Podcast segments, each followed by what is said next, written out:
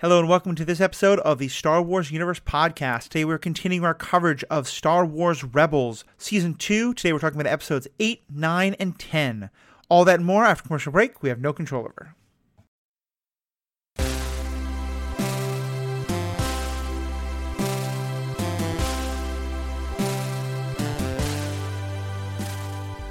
Welcome back. I'm Matthew, your host. I'm joined by uh, Mr. Riki Hayashi. Sarah's not feeling too well tonight, but we do have Riki here. Riki, how are we doing today? Well, I'm excited to be talking about Rebels. I Mhm. am also kind of excited about Book of Boba Fett. But Yeah? that's a different uh that's a different part of this universe. It, it is a different part of this universe, and we're we're kind of holding back on these Rebels episodes. I'm not sure exactly when this will go out, but at the time we're recording, we've just finished watching um, book uh, chapter six of Book of Boba Fett has come out. We're getting ready to go into chapter seven. Um, but just because we haven't gotten to have you on, let me just start by asking. So overall, kind of how are you feeling about Boba Fett? I like it a lot. It's there are elements of it that I am kind of skeptical of or questioning. Like Mm-hmm. at this point, the last two episodes, we've gotten very little of Boba Fett. It kind of did a Right. sidetrack into the Mandalorian, which is I, I love that character. I I want to know more, and it was exciting. But I, I'm wondering, like, why did they do that? Um, Mm-hmm. you know, we don't. I don't. I personally don't really need a reminder of that. Um, bringing him in to help Boba Fett and Fennec Shand is fantastic, but I don't think we needed like a whole two episode arc for him to do Right. that. They could have just called him up and said, "Hey, come to Tatooine." Yeah, that's fair. I, I I'm loving it. I I'm kind of thinking that to some extent, what we might be getting is like turning all of this into kind of an ensemble show. In that, like one of my frustrations often with both the the Netflix MCU verse, but even more so the Disney Plus verse, is all these shows were supposed to be happening at the same time in the same universe, but they never really overlapped or interacted much. And I I kind of like that. Like you know, it does. Maybe to some extent, we need to stop calling it Mando or Book of Boba Fett and just call it like you know Tales of the Bounty Hunters, whatever. And just sometimes you get a Mando arc, and sometimes you get a Boba Fett arc, and sometimes you get a Fennec Shand arc, and sometimes you'll get a Paul Sun-Hyung Lee flying his X-wing as a traffic cop arc. You know, um, So I I agree that it's fun to have this connected web of shows. However, um, th- this is this is similar to a problem I'm having with the DC Arrowverse television Okay. shows. is that right now I'm watching Legends of Tomorrow to catch up on it, and then every season the Arrowverse does a crossover where they all come together for a big, you know, quote unquote crisis, like in the comics, Mhm. and some of them have been called crisis. But if you were watching like Le- Legends of Tomorrow all the way through, and you get to the crossover episode, it it's hard to follow as a one of because what they do on the TV show is each show that week is part of the crossover. So you have to watch, Yeah. you know, like in order, like Flash, Arrow, Legends of Tomorrow, Batwoman. And so if you only watch the Legends episode, it kind of doesn't make sense unless you watch Yeah. them all together. And especially on Netflix, there's no way for me to do that. I would have to look up, you know, what Mhm. episode number of each show that is that season and kind of go and try to watch them individually. And it's Right. it's very disruptive to, you know, binging a show. And I don't want the Star Wars stuff to go down that path where it's like if you are just watching Book of Boba Fett and then you get to these two episodes and you're like, who's this Din Djarin? Who's Grogu? Right? Like if you haven't somehow watched those shows, it, it would be very disruptive to the narrative. I, I mean, it is Yeah. disruptive to the narrative as is. I, I can see that. I feel like I, I definitely agree with you about the Arrowverse. I think I, I didn't mind as much as you did because I just, I just love the crossover stuff so much, especially when they let um, Supergirl and Flash start singing together. But that's just because I love them both on Glee, those two actors from Glee. But um, I, I feel like at least this, it's not like it is sequential seasons, you know. So it's like you're never going to be in a situation where you have to like watch four episodes of Mando and four episodes of Boba Fett. It's just you know you watch a full season of Mando, a full season of Boba Fett, a full season of you know Mando, et cetera, et cetera. And I- I, think for me it would it wouldn't make sense to have Mando just show up on Tatooine without giving us all of this backstory stuff. But I can definitely see. I, I I think it's a fun new way. I think they're finding a new way to explore it that I hope is going to address some of the concerns you have, but I certainly think it can fall into those concerns. I mean, it's you know, it's it's it's an experiment. Yeah, we'll have to I- see where it see where it goes. For me, the first episode was okay because like Mm-hmm. he comes back to Tatooine because uh, uh, Pelly has told him, you know, I got a ship Right. for you, and they fix the ship, and all the action takes place on Tatooine, right? Like he goes through Beggar's Canyon, and we get that callback to the pod race, you know, which fits with the whole Naboo fighter as well. Right. Then the second episode yeah, goes off and, and does the Grogu stuff, Mm-hmm. and that that's when I was like, "This is too much. This is too much Mm. uh, Mandalorian Fair. on okay. this show." I, I just I loved everything about that episode that I just didn't care, but I I can totally see how where you're coming from. Well, so what have you been liking about Book of Boba Fett so far?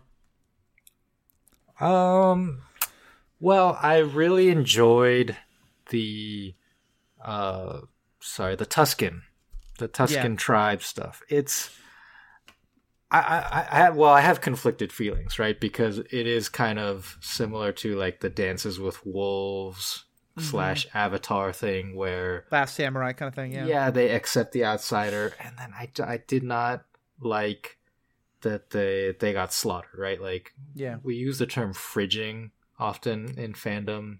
It's Mhm. originally from comic books, and they just fridged a whole tribe of people that we had gotten to know and Yeah. like after two or three episodes. And I, I wish we had gotten more of those characters. You know, the kid, the the tribal Mhm. leader, the woman who helped him, uh, trained him Right. in, in combat. So I I wanted that to be like when we get to this part where they're like the Mhm. pikes are coming, you know, we need allies. I would have wanted them to still be around and be Yeah. able to be part of this. And maybe like other Tuskens will be part of it, but it won't be the same as having the Tuskens who helped him. Yeah, I, I, I agree there. And I, I went through such a kind of mixed journey because at first, when there's that episode where he helps the Tuskens fight off the, the pikes on the train, um, it felt to me a lot like um, Dances with Wolves, Last Samurai, you know, the outsider who gets to be more Tusken than the Tuskens and all that. Yeah.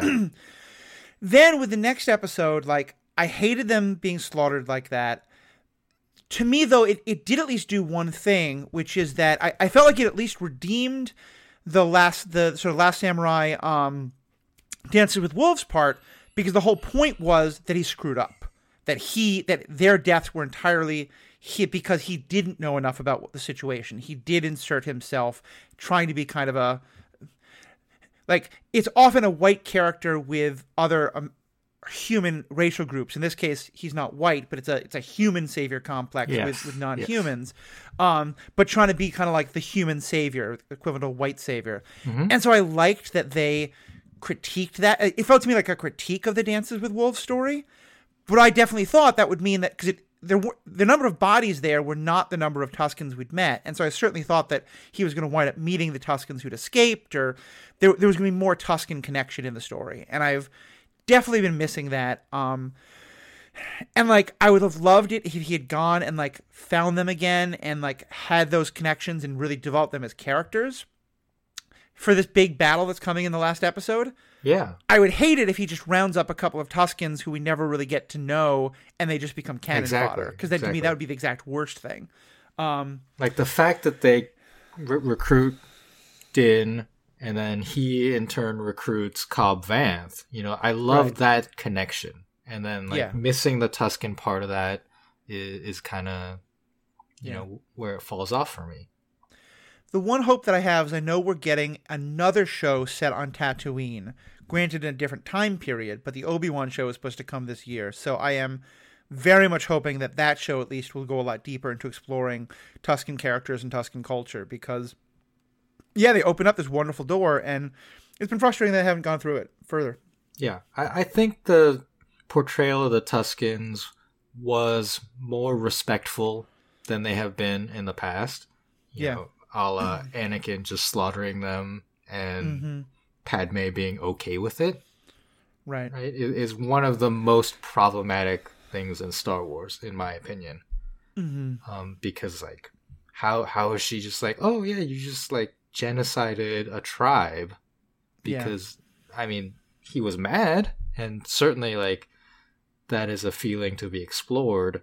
But yeah, I think they treat in that movie Attack of the Clones, they treated the Tuskens as subhuman and not worthy Yeah. of respect, and, and that was a problem. Yeah, most definitely. So, yeah, and we'll definitely um we're doing coverage of the Book of Boba Fett also on this podcast. Uh, you, hopefully you've heard those episodes already, but if not, check them out. But once the show is done, we're definitely going to get uh, Sarah and Ricky back to to to talk in depth about that show and kind of go over it because I think there's just so much we'll go in deeper. But today we are talking about Rebels, so we will kind of jump Yeah. back in history. Um, back because that story is taking place about nine years after the Battle of Yavin. We're jumping back about 13 years to like four years before the Book of Yavin. Uh, and we've got three good episodes uh, that are kind of, uh, they're each individual standalone episodes, but I think they're all kind of just more great storytelling. Uh, This season two, I think, is where Rebels really hits its stride as being just a great show. Um, what are kind of your overall thoughts on these three episodes before we're going to dive Well- into each one individually? I think we're establishing that I am the, the lover of tech in Star Yeah. Wars. So we get a really fun tech episode in this one um, Mm-hmm. where we are introduced, I guess, to the Interdictor cruiser. Right. Um, so we'll talk about that. I, I am very excited about that one. And then there, there's some other stuff that happened. I don't know. Uh huh. So, all right, let's go through episode by episode. Uh, so, the first one is called Blood Sisters. Uh, the summary is Sabine is sent by Hera to acquire an unknown information courier. She goes with Ezra and Chopper, and they find that the courier is a clunky droid. They then encounter Ketsu Onyo, uh, voiced by G- uh, Gina Torres, fantastic actress, um, an old friend of Sabine's who works as a bounty hunter and is now after the droid. When some stormtroopers begin to fire at them, Sabine and Chopper steal a ship and go off planet with a droid, unfortunately with Ezra left behind. Ketsu also escapes, and after a confrontation with Sabine with her personal ship, captures Chopper and the two meet up to trade the droids. Their activity draws the attention of an Empire ship, and the two team up to escape by setting charges on the stolen ship. Sabine is knocked out and almost left to go with the ship, but Ketsu saves her, and the explosion allows them to fly the droid to a rebel location and then meet back up with Ezra and Hera before Ketsu leaves on better terms with Sabine. What'd you think? Yeah, this one establishes some good backstory for Sabine. Um, That she was at the Imperial Academy, and her and Ketsu, I guess, went AWOL together Yep. and try joined Black Sun or tried to join Black Sun as bounty hunter slash assassin slash general bad doers. Right. And then- and uh, Black Sun, for those who don't know, is yet another of these criminal syndicates that we met quite a lot in um, Clone Wars, but also has been uh, a little. I think yeah, primarily in the Clone Wars, it was Darth Maul had come to run it. Yes. Um, and and all these names I get so confused because it's Black Sun and then Crimson Dawn, right? In Right. the solo movie. So it's like color, some form of the, the sun's position. being, Yeah. So someday we'll get like, you know, blood blood red sunset or something like that. Yeah, exactly. Blue Moon, Blue Noon. Oh, blue moon. Um, yeah, I, I like this episode a lot. It, it's interesting because the main story is very much a cliche, uh, but it's not a bad one. I mean, I guess maybe I'll call it a trope, but it's one that I, I quite like, which is the you've got a character who's joined our heroes, but they have a past with a capital P yeah. and then someone comes from their past and kind of doesn't understand why they're on the straight and narrow and kind of wants them to kind of like you know do one last job with them. And like you know this is everything from um like in Star Trek Voyager, I just watched an episode where um Neelix has someone like has this happen to him, and like it, it happens again and again, but it's a fun dynamic of because it's kind of a way of testing like how much has this person left that life behind versus how much are they like you know uh fully in this new world that they're getting to and you know as it often is the ketsu person winds up playing some shenanigans which kind of traps sabine into it. And i really like that it, it, it shows so much of sabine's character i think showing how she does still have this connection and that they both were kind of like anti the empire but that in some ways she kind of had a journey similar to ezra's of she started out just kind of out for herself but then kind of came to understand that there was a better cause to fight for and and signed up with that Yeah, I see what you're saying about the the trope, but at mm-hmm. least they don't go full into the trope where it's it's like the past comes and the, comes to collect, right? Yeah, like, you owe me for that time that I saved you, so now I'm she here to collect. And she never has to betray right, the ghost crew. Exactly. She never has to like, yeah. So it, it, it, you're definitely right. It doesn't go that far, which is I think another way of, uh, that I like about it. Yeah, and in fact, by the end of it, Sabine kind of turns the tables on Ketsu and and mm-hmm. gets Ketsu to see her point of view, and right. she doesn't fully join the crew, um, but we will see more of her character later on in the show. Yeah. It, it's very much a like you know I'll like I, she doesn't quite say I'll be back, but it's very much yeah. said like you know hopefully we'll work with you again kind of thing. This this um, episode um, sets up a future ally yeah. for them. Uh, Gina Torres is awesome as always. You know, I mean, I think she's a great person to play this character. It's a lot of fun. Mm-hmm. Um, she she um, for this for fandom, she's probably best known as uh, Captain Zoe Wash from Firefly. Right. Yeah. Um, yeah, she's been in a bunch of things, but I think that's definitely the the thing that that we get most. Um, excuse me. The one question that I had from this though is like I have been expecting Sabine is about like she feels like she's close enough to Ezra's age that like they're part of the kids. And like Ezra's flirting with her enough mm. that like I think so if Ezra's 15 I thought she's like 17 18 was she like 13 when she was a bounty hunter? Like I just don't know like you know um right because she would have had to go to the Imperial Academy right, right be accepted which, to it and at least have some time there and then wash mm-hmm. out and then be a criminal right and then join the ghost crew so yeah it's a it's kind of a tight timeline she mm-hmm. could still be you know like in her late teens i suppose I, you know maybe I mean, early 20s like uh, the academy has always been presented as kind of like a college you know you finish school yeah. and you go off to the academy but yeah so but it's not same... a big deal. But it was definitely something that was a little eyebrow raising of like, how, how old is she? Yeah, at the same time though, we did like Ezra infiltrates um, some cadet academy, right? So mm-hmm. it, I, I, think it's open to interpretation as to what yeah. what they mean by Imperial Academy and That's how fair. long how long that process takes. Because certainly like, there I mean, are there are younger kids. Yeah, that's definitely fair. That's definitely fair. Uh, also fun that we got introduced. The other droid is uh, EG is EG eighty six.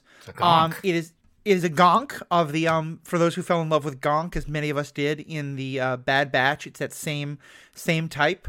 Uh, you also saw this type of droid getting tortured in Jabba the Hutt's palace uh, in uh, Return of the Jedi. So we, we've seen it quite a lot. You did also see um, Fennec, Fennec Shand dispatch one without mercy, yeah. uh, you know, in Boba Fett, which I was quite sad with her about. But Gonks are my favorite.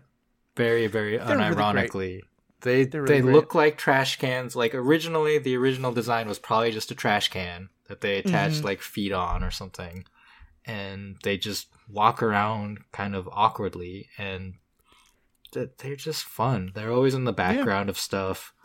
Uh, similar to the mouse droid, you know, from the Death Star is like another mm-hmm. staple of just like in the background droid. Yeah. And gets to be kind of a main character in this episode. Doesn't do yeah. anything, I guess. but it, it's clearly important, and it and Chopper definitely have a nice kind of. It's it's. I remember in Clone Wars there were some episodes that were like a bunch of droids all working together that were kind of painful, and yes, we haven't had that in Rebels, but we at least get the like Chopper and a Chopper working with another droid is always a lot of fun. Yeah, so you're talking I appreciate that. Ga- Gascon episodes. Oh yeah, oh, the droid God. team. All right, so let's uh, move right past that to I think the episode you were talking about, episode nine, Stealth Strike. Mm-hmm. Uh, do you want to read read the summary for this one? Okay. Stealth Strike. Ezra and Commander Sato are captured when a new Imperial weapon, an experimental interdictor cruiser, generates a gravity well strong enough to pull ships out of hyperspace. Hera sends Kanan, Rex, and Chopper to rescue them using a stolen shuttle, stormtrooper armor, and Rex's knowledge of Imperial codes and protocols to infiltrate the cruiser. Although Kanan's lingering distrust, of Rex initially hampers the mission. Ezra and Chopper head to the reactor to sabotage the cruiser, but Rex is captured as he and Kanan escort Sato and his crew to their shuttle. Kanan heads back to rescue Rex, and they deploy an escape pod as Chopper's sabotage causes the gravity well projectors to overload, pulling the other Imperial, Imperial cruisers towards the interdictor and destroying it. So I don't know if you had this reaction, but um, part of why I was so excited about this, and I'm guessing for you as well. Uh, we've talked before about the the first real set of the sort of Star Wars novels that are now part of the Star Wars Legends canon. They're not mm-hmm. official canon, but they're still very beloved, which are the Heir to the Empire books by Timothy Zahn. And like yes. there had been novelizations of the original movies, but these were the first like new content.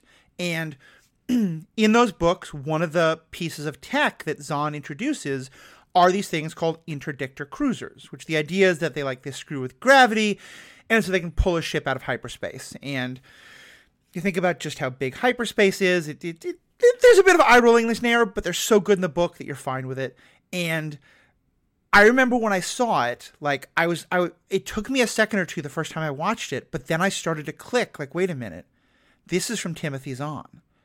does this mean we're starting to get parts of that universe? Does this mean we might get Admiral Thrawn? Hmm. And I don't think I'm spoiling anything because it's all over the publicity for the show.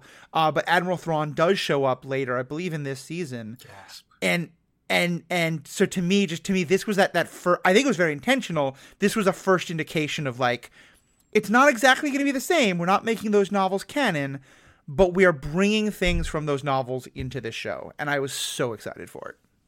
Yeah. So I I'm not there's a there's some conflicting information about the origin of the interdictor cruiser. Uh, as you mm. mentioned, it it was very prominent in the Heir to the Empire novel trilogy, mm-hmm. but it was all it also appeared in the source book for the Star Wars role playing game, okay. which may which may have preceded the novels by a year or two. So it's That's possible it, it's very possible that someone within Star Wars was had developed this and had mm-hmm. talked to to Zahn about it, you know, while he was writing the novel, and they came out at at different times.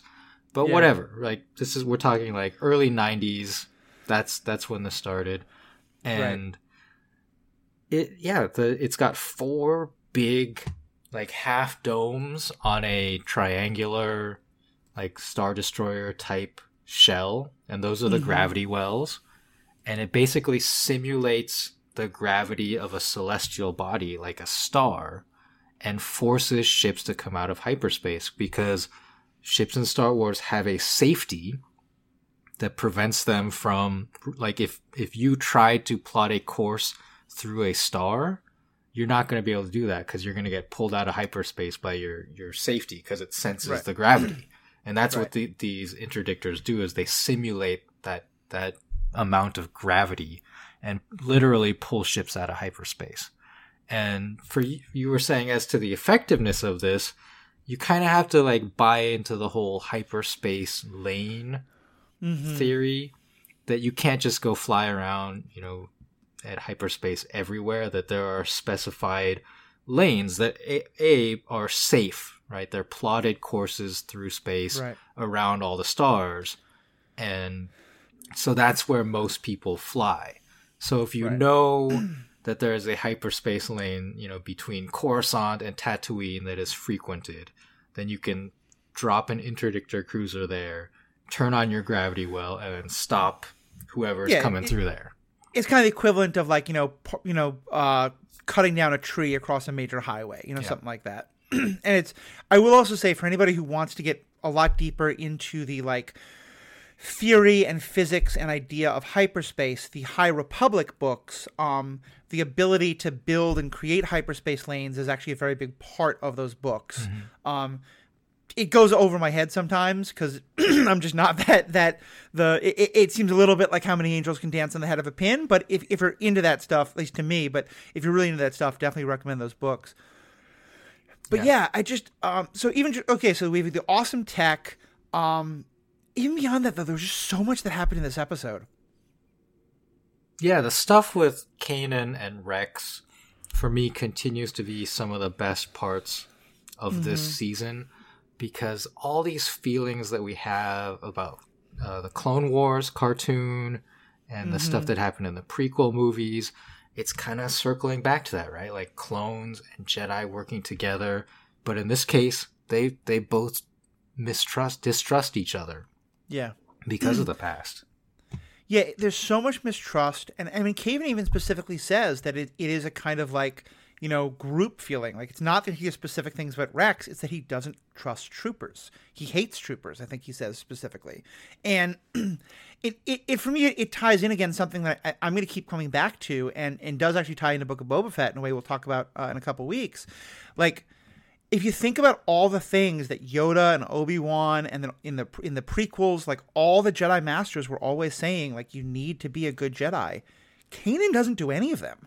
Like this is emotion all over the place. Kanan has no sense of peace about Rex or the troopers, and and I just think it's really interesting because they're not they're to me Kanan in all these debates about like you know what what went wrong with Jedi? What do the Jedi look like after Order sixty six? I just think Kanan is such a fascinating character because he is kind of a Jedi, and he's definitely a good. You know, he's a, a light Force user who mostly is able to avoid any temptation of the dark side.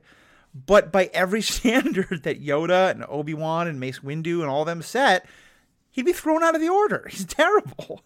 Yeah, he's in a relationship with Hera. Mm-hmm is another is another factor that would work against him in right. the order. He acts on his attachments to it. I mean, he would have, you know, he goes to Bespin without a single question asked. You know, I mean, he go acts on his attachments all the time. Yeah, because this this group is a family to him, mm-hmm. and that's yeah. one of the bigger messages of this show. Right. Another thing that I like that this episode did, and this is kind of, a, I think it's a nice parallel to that, uh, of showing kind of the, the the strain between the former Jedi and the former clones is you get uh, kind of what's happening on the same dynamic in the Empire, in that there's a tension clearly between the military. Like you remember from like A New Hope, the military who were like, "Oh, Vader, that's a that's an ancient religion. Your dedication to it, you know, this this Death Star is now the more powerful thing." You see that again here where there's this this new admiral who wants to kind of like take control of everything and and he just he won't believe that bridger is actually a real threat. You know he's like eh, as a jedi what's the big deal? We can take care of it. And it, it's kind of hilarious how wrong he's proven but i also just liked the um you know seeing that same tension between the military and like vader and those who respect the force. Yeah and i i thought it was very interesting because the admiral calls uh, Agent Kallus, mm-hmm. and then mm-hmm. Is the one who warns him, you know, keep an eye on Ezra Bridger, and the Admiral's like, oh, he's just a kid, right? So yeah, like not just between the military and the Jedi, but even in the military, the the Imperial military is very political. Mm-hmm. You do not necessarily get advanced on the merits of your skill right. as a tactician or as a leader of your troops.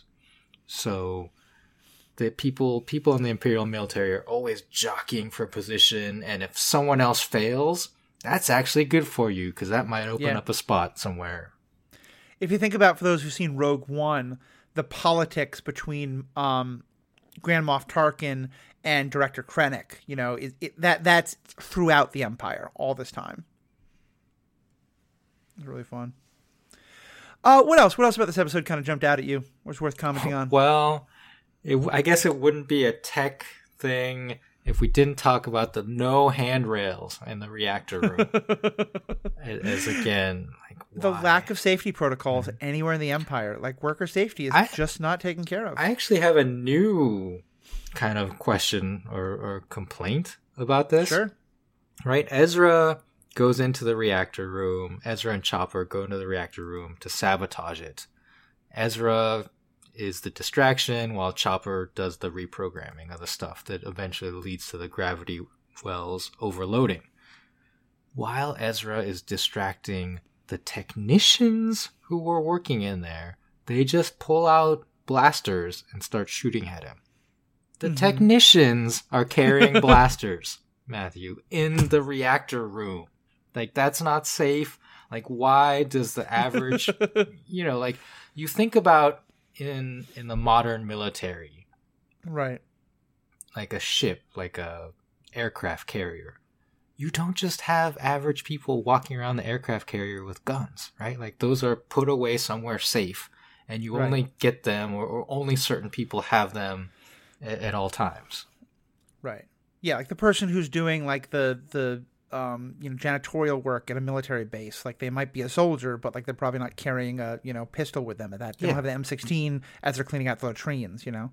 Um and granted, yeah, the tech work I imagine would be the same thing. It's you know work the Empire. It just I don't think there's many unions in the Empire. You know, I don't think like worker safety regulations are just.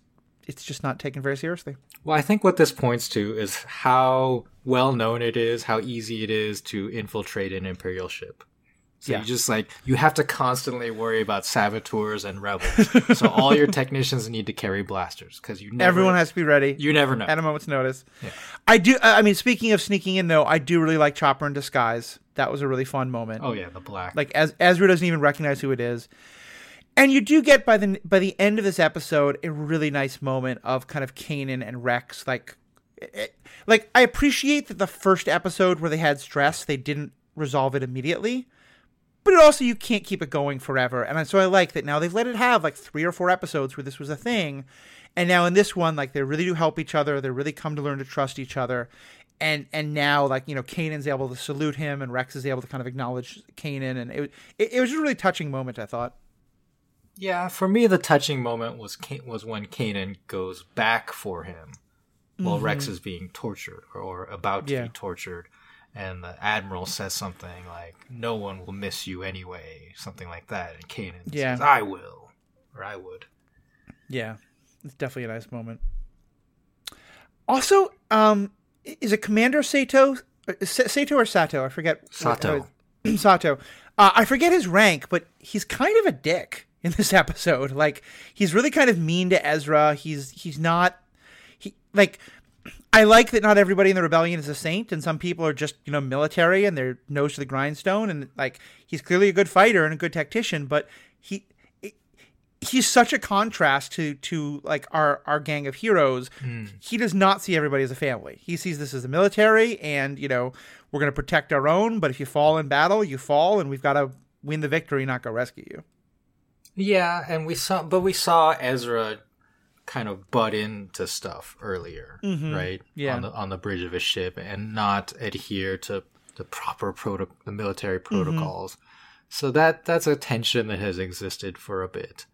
Yeah, And I I also feel like there might be a little bit of anti Jedi bias.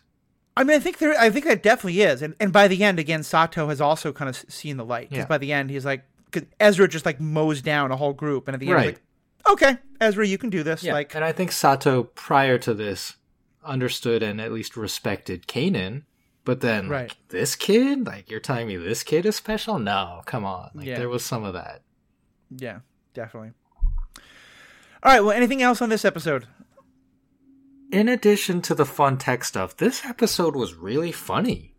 I thought. yeah. There were a lot of jokes in here that kind of broke the fourth wall and played, you know, winked at the audience, in my opinion. They at one point say, um, they're they're putting on stormtrooper armor, and they say this armor doesn't protect us from anything. yeah, And it's exactly. just like, yes, thank you. Finally acknowledge it. That armor is totally useless. there was that. I think Rex takes off the helmet and he's like, I can't see out of this thing. Uh huh. And, and yeah, like those parts, just like, why, why, why are the stormtroopers like this? Yeah, it was very Yeah. funny.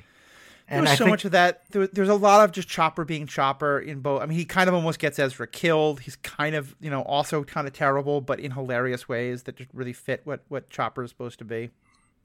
there was also a line earlier when they are talking about the rescue mission. Like, we'll we'll go in this stolen Imperial shuttle. And they're like, why do they keep letting us steal these things? right? Like these these kinds of shows, there's always a stolen vehicle. You know, you've always got the other team's armor on hand, so you can go in disguise. Mm-hmm. And it just kind of, you know, winks at the audience about those things. Exactly. All right, let's uh, jump into our last episode of the day, uh, episode nine. Uh, no, I'm sorry, uh, 10? episode ten. Yeah. Uh, Ahsoka informs Kane. Let me do that again. All right, so let's jump into episode ten, the last one for today. Ahsoka informs Kanan that she's continuing her investigation on the Sith Lord Darth Vader, but finding information on him is difficult. In the meantime, she receives word of two sets of coordinates that cross the Imperial net. She heads to look into one of them while dispatching Kanan, Ezra, Zeb, and Chopper to the other. Ahsoka arrives at her location first, a ransacked passenger ship adrift in space, and finds signs of weapon damage all over. The lone survivor, a grandmother, claims that two Red Blades kidnapped her grandchild from her and disappeared. Ahsoka informs the team at their destination on a distant planet that the two Inquisitors are involved. Zeb and Chopper locate the Inquisitors' fighters at the space point, spaceport and reclaim the baby stored in one before destroying them, while Kanan and Ezra find the distressed mother of the second child, who's a Ithorian, by the way. The race that was formerly referred to as Hammerheads, but we are using their proper name, the Ithorians. Uh, Chopper takes the first child to the Phantom Shuttle, while Zeb encounters the Inquisitors on the street after relieving a fleeting droid of the second baby. Kanan, Zeb, and Ezra discover that the children are force sensitive and were targeted by the Inquisitors to ensure they do not become Jedi. They attempt to lose the Inquisitors through a housing block on their way back to the shuttle, but they're overpowered by them. Ahsoka appears and easily defeats both of the Inquisitors while the rest escape, using the Force to jump up and join them in the shuttle as it passes overhead. The rebels escape, but not before one of Seventh Sister's probe droids hears Ezra say they're going to the planet Garel. Garel, I think. Garel, thank you, how they thank you. it. I, my pronunciations, names, planets, all of it. And I need to correct this summary. It Go says for it. Ahsoka appears and easily defeats both the both of the Inquisitors.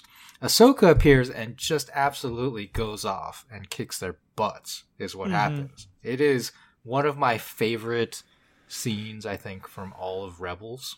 Mm-hmm. Uh, when the when the doors open to the hangar bay, I think it's maybe like even a little foggy or there's some smoke, and then Ahsoka comes out of it with her, her two blades, Mm-hmm. two white blades. It, it's just beautiful, and then she just It, it's, it's very much clowns on them.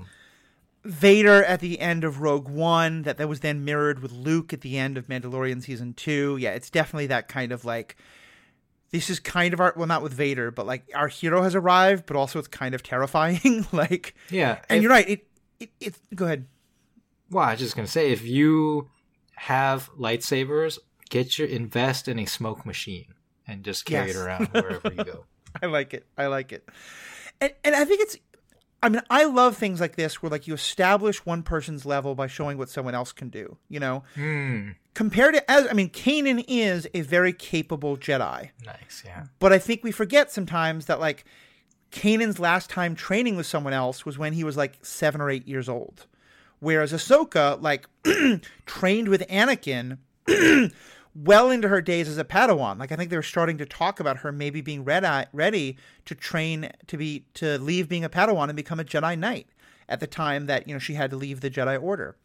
And she is just like Kanan does his best, but Ka- Kanan is good enough to like hold them off so they can escape. And then Ahsoka comes in and is just so clearly so much above where Kanan is, especially compared to them. And it's and it's also nice to see them that like we've we've been seeing them look you know they're kind of the JV squad you know and against amateurs they look great but when someone like Ahsoka comes in it's game over Yeah, this is. I'm, I'm glad you brought that up because to me that just reminds me of classic Dragon Ball stuff, where you have the group of etc. characters: Yamcha, Tenshin Han, Chaozu, uh, Kuririn, and they have their adventure and they beat some of the you know like mini bosses. But then you got get to the the big boss, and they all get defeated, and you know like Vegeta has to show up and then Goku has to show up, right? Like, so yeah, absolutely. Like establishing that these villains are the real thing. mm-hmm. They defeat Kanan and Ezra handily. And then Ahsoka shows up. Yeah. And she takes them both on.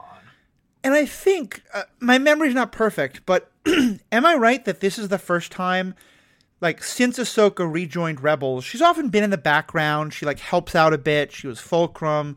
She is Fulcrum. Um, she gives advice, but we haven't seen her like jump into a battle. And I think this is the first time we've seen her lightsabers, and that her lightsabers are white. Yeah. Am I right about correct. that? Yes. yeah. And and there's all sorts. I mean, there's all sorts of debate about why the lightsabers are white that you can get into. but I think clearly it's supposed to represent in part that she is a Force user. She's on the light side, but she is not a Jedi.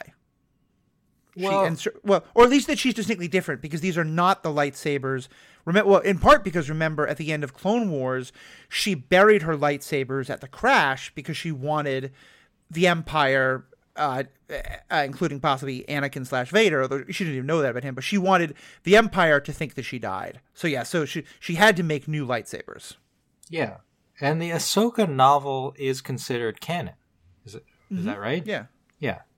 So we know th- that's where she gets these lightsabers. She right. is on a planet and defeats two inquisitors there and mm-hmm. takes their lightsabers and frees the kyber crystals of their corruption. So it kind of yeah, establishes like, that the Sith corrupt kyber and that's why they turn red. Right. So yeah, these are kind of like purified. So like they've lost all their color. They're just pure white. Yeah. So, but it is also visually, I think, works well with what you're saying about mm-hmm. her not really being on either side. Right. Yeah, she's definitely fairly different, distinct there. In the same way that at the end of Rise of Skywalker, I really loved that Rey's lightsaber was yellow, and it suggested a new path forward. I'm going to choose not to engage because I, I, I, I, like that one point, but I feel like the whole rest of the movie betrays that. It, it's part of why I hate that movie so much because I feel like the rest of the movie betrays that. But that's that's a discussion for another time. Hate, um, hate is such a strong word. You know it is, but sometimes you just gotta. Um, I, I appreciate that people love it. I will never say you're a bad Star Wars fan for liking it. I'll never say anyone's wrong for liking it. I just it, it, it makes me like thinking about it makes me angry. I just it it uh, anyway. But that's why um, you have to think about the parts that don't make you angry. And I, I, at least I hope that you're like me. Like I, I loved seeing that yellow lightsaber, and I love that they don't explicitly like say why it's yellow, and it leaves something for us to be like interpret for ourselves. Like this is what I think that means. To me, it, I I wasn't able to get that because I felt like she had so clearly put herself as a Jedi you know, so that there wasn't any like. Again, this, this is a longer discussion, but yeah, I, I was there's a lot. Of, there are some definite moments in that movie that I loved. I get why that moment would be very powerful for someone who had who had enjoyed some of the stuff up to that. For me, everything about how she had kind of been like anointed by the Jedi and like the one true Jedi as just a like as though the second movie just didn't exist the color of her lightsaber just it, it didn't fit. It just didn't work for me. Um, but anyway, um, if I, I, I don't want to claim the last word. If you want to respond to that at all, go ahead, and then we can pull back to Rebels.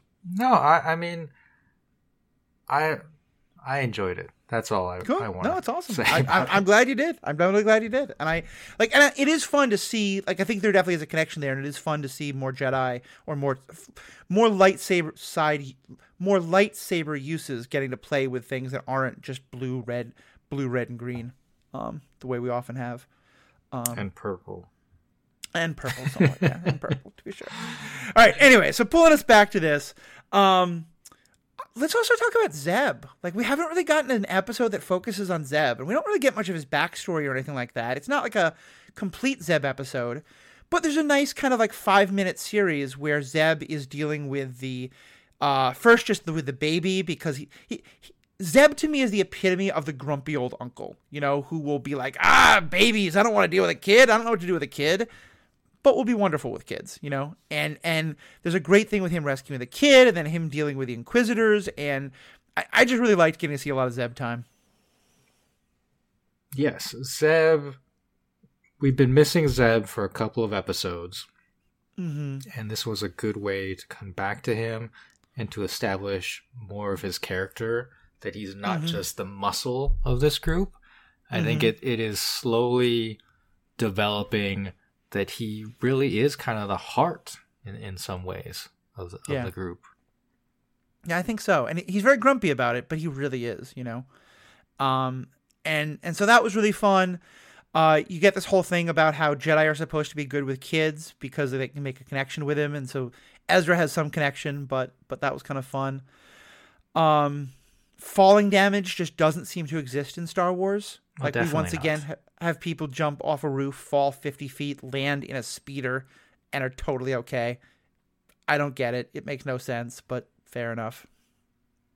and again like some fun humor where they they land in the speeder and i think zeb is the one who says something about like oh like you, you had us land in a speeder like great plan and Kanan's like uh no it was Yeah. just a coincidence Yeah, I mean, Kanan was just like, look, if we stay in this room, we're definitely going to die. If I jump out this window, something something not- different yeah, I'm going to. It's that kind of like we're going to jump off this bridge and then we'll deal with the next problem. The problem is that we'll be falling, but we'll deal with that one next, you know? So I did appreciate that.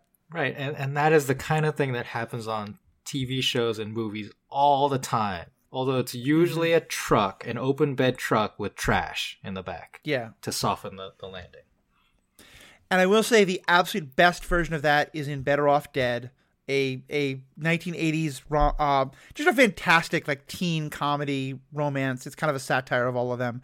John Cusack gets thrown out into a garbage falls very far, but he lands in a garbage can, and a couple of uh, uh, garbage workers watch this happen. Like, ain't it a pity throwing out a perfectly good white boy?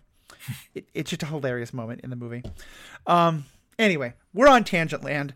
Uh, It's funny that we've talked about this episode, but we haven't talked like the main kind of theme of this episode is kind of horrific. Like not in a not in like I'm upset at it, but you know, just kind of like the depravity and depth that the Empire is falling to, that they're they're kidnapping babies because they're force sensitive to try to kind of like steal them for you know, make sure they don't become Jedi. Yes. Well, this is an ongoing theme for Mhm. Sheev's empire. Right. Uh, in the Clone Wars, there was a couple of episodes, or one episode where he hires Cad Bane to go steal some potential younglings and Mhm. takes them to Mustafar. right. And for those of you who are now, you know, catching up on on the doings of Cad Bane, that's one of the things that he did. Is he kidnapped babies. And I am very against Star Wars, uh, you know, the Star Wars universe calling people like him bounty hunters. He's not a bounty hunter, y'all. He's he's just a straight up mercenary, assassin, and terrorist. Yeah, yeah. he is a he is a criminal for hire. If Yeah. you want him to hunt a person and then pay him for it, then technically he's gotten a bounty. But you know, and I, I'm sure like he's like because you ha- there's licenses for bounty hunters. I'm sure he got started as that, but then quickly people realized like he doesn't have a code. He doesn't have a like. You just you know you pay him enough, he'll do whatever you want. Yeah. Uh, the video Phen- game Jedi Fallen Order dealt with a holocron that had information on the whereabouts of all the well, I don't know about all, but lots of potential Force users in the galaxy. There was also a comic book that I don't know if it's canon, um, but it deals with um, a similar thing right after the Mhm. fall of the Republic. Right. Um, it's probably canon because it features the the Grand Inquisitor. I believe the Grand Inquisitor breaks into the temple and fights the librarian right. Jocasta Nu over the whereabouts of this holocron. Yeah, I think I remember not reading that, but reading about it, and and it's also just nice because I think it it's another one of those. A lot of the things that clone that that um Rebels especially is doing, and Bad Batch did this too.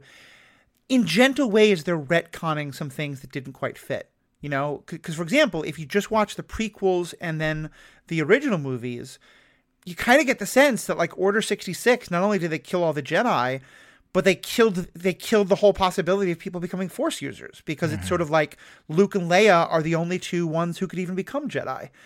And, and so I like that this is like, yeah, no, I mean those were the ones who they knew about and they were Skywalkers, but there's actually a lot of kids are still being born with force powers. Yeah. Um, well, as long as they keep putting midichlorians in the water. Oh, whoops. oh boy, oh boy. I, I I do also really like that. Um, clearly, what the Sith are doing is far worse than anything the Jedi have ever done. But you know, stealing babies from their families to either make sure they're not Jedi, but even more so, maybe raise them as your version of Force users. The Jedi, like, get the permission of the parents, in theory, when they basically take babies and toddlers away to go raise them as Jedi. Yeah. But in a lot of the stories, they also kind of make clear that, like, you know, not the most consensual kind of situation in terms of like parents feeling a lot of pressure to do it or like they're going to harm their child by doing it. So, Or like, like, hand waving, like literal hand waving, right? Like wave my Yeah. hand, your your child will be safe with us. Yeah, exactly. Which is at that point, there's no consent whatsoever. It's just mind control. And and so I did like have a, you you kind of look at what the Sith are doing. You're like, that's horrific and that's wrong and that the Jedi would. Ne-. No, the Jedi kind of did that. Not not to not not to the same degree to to be sure, but but something like this, yeah. Yes, they the Jedi did not murder everyone else on the ship. Yeah. And then you do get though at the end, just to kind of like you know, we saw Zeb is good with kids, though he doesn't want to be. Ezra can like mind touch, I guess, through the force some of these kids, but he's not the best. But in the last couple scenes, it's never mentioned, but we see the two babies being held and danced around and spun around, and they're both laughing and giggling by the best babysitter in the Star Wars universe, Chopper. and I just that made me very happy. Uh, good stuff. Yeah. All right, I think that's about all I had for this episode. Anything more you had on this one, or just these episodes in general? Nothing really. I mean, I guess just I love having the seventh sister confronting Kanan Mm-hmm. just because of the uh, the voice actors, Mm-hmm. Sarah Michelle Gellar and Freddie Prinze Jr. Real life couple. Oh, I hadn't even connected that. Okay, Yeah. that's really cool. How do you think she cool. got on this show? I don't know actually, but I mean, I wouldn't surprise me if he's like, "Hey, we got this gig." yeah, no, I could see that. I could see that. So, all right, well, um, Riki, this is when I always ask um, for people who want to hear more of your stuff. What are I know you're tweeting every now and then. Um, actually, should I even do a promo thing for you, or should we just skip it? Since Yeah, I don't know. Like- skip it. Okay. All right. Well, Riki, as always, thank you so much. Um, so Sarah, Sarah couldn't join us, and I hope she's feeling better. But it was great to have you on. To our fans, what do you all think about what we talked about? What do you, how are you loving this show? If you're seeing it for the first time, kind of watch along with us. If you've already seen it before, or if you haven't seen the show, but you're just following along, listening to us, would love to hear your thoughts. Um, you can find all our contact information by going to theethicalpanda.com. Find us on Facebook, Twitter, email. Would love to hear from you. There you can also find information on all the other podcasts I do. Uh, check all of that out. and You can check out all the other great podcasts we're a part of on the Stranded Panda Podcast Network. So, I'm half myself, Riki, thank you all so much for tuning in and have a great day. There we go. There we go.